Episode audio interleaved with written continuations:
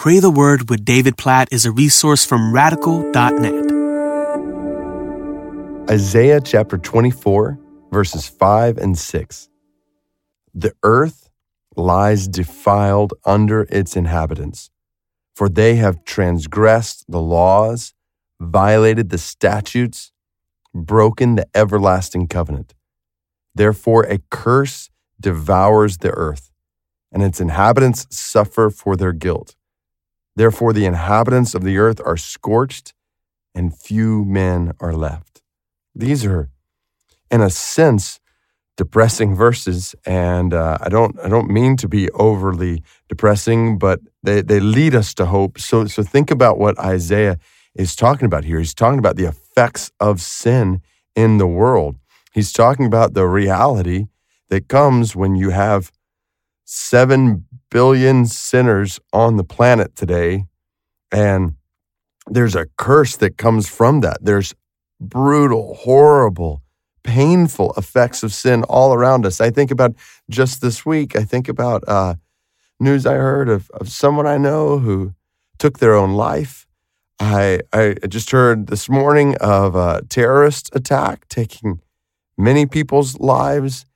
And then I, I look around the world at, at headlines, I see natural disasters in different places, flooding or hurricanes. I I look around at all of this and it's it's just the effect of sin. You look around the world, the effects of sin are all around us in our lives, in our families, in the culture around us, and in everything we see going around us in the world. And so this is where we realize, okay, the Bible teaches very clearly that this is the result of what's wrong with the world is we have sinned against a holy God, which means, okay, how how can we then be saved from sin and its effects? And that's where Isaiah 24 leads us, obviously, to the hope we have in Christ, the reality that God has sent his son to live the life we couldn't live, a life of sinless obedience to God, the only person in all history who has no sin,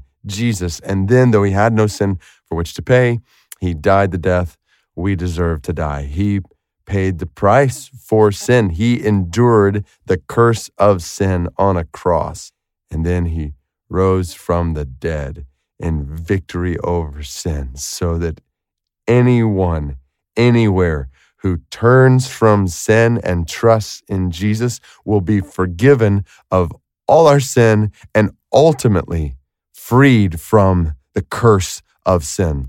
The reality that, yes, because we trust in Christ, we have power over sin in our lives now. And the reality is, we have the hope of a day that's coming when sin and all of its effects, suffering, death, will be no more. Oh, so God, we pray today that you would help us to hate sin all the more in our lives, in our families, in the church, in the culture around us. God, help us to hate sin. We, we see its disastrous effects all around us. And we, we plead for your mercy, O oh God. We, we praise you for the mercy you have given in Christ. We praise you for the forgiveness of our sins.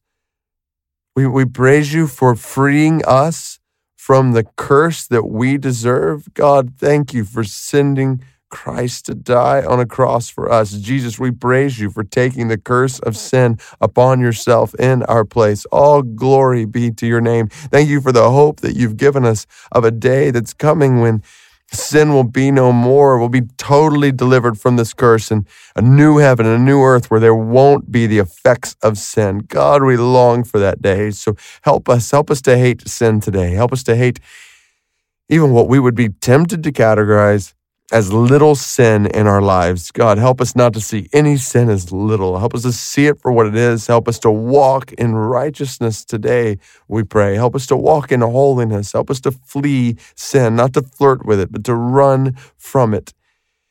And in the in the process, God, we pray that you would help us to call others to do the same. We pray that you would help us today in a world marked by the curse of sin, help us to point people to Jesus as the Savior from sin, as the Redeemer who, who frees us from the power, the curse of sin. God, use us today, we pray, to proclaim that good news in a world that's filled with sin and all of its effects.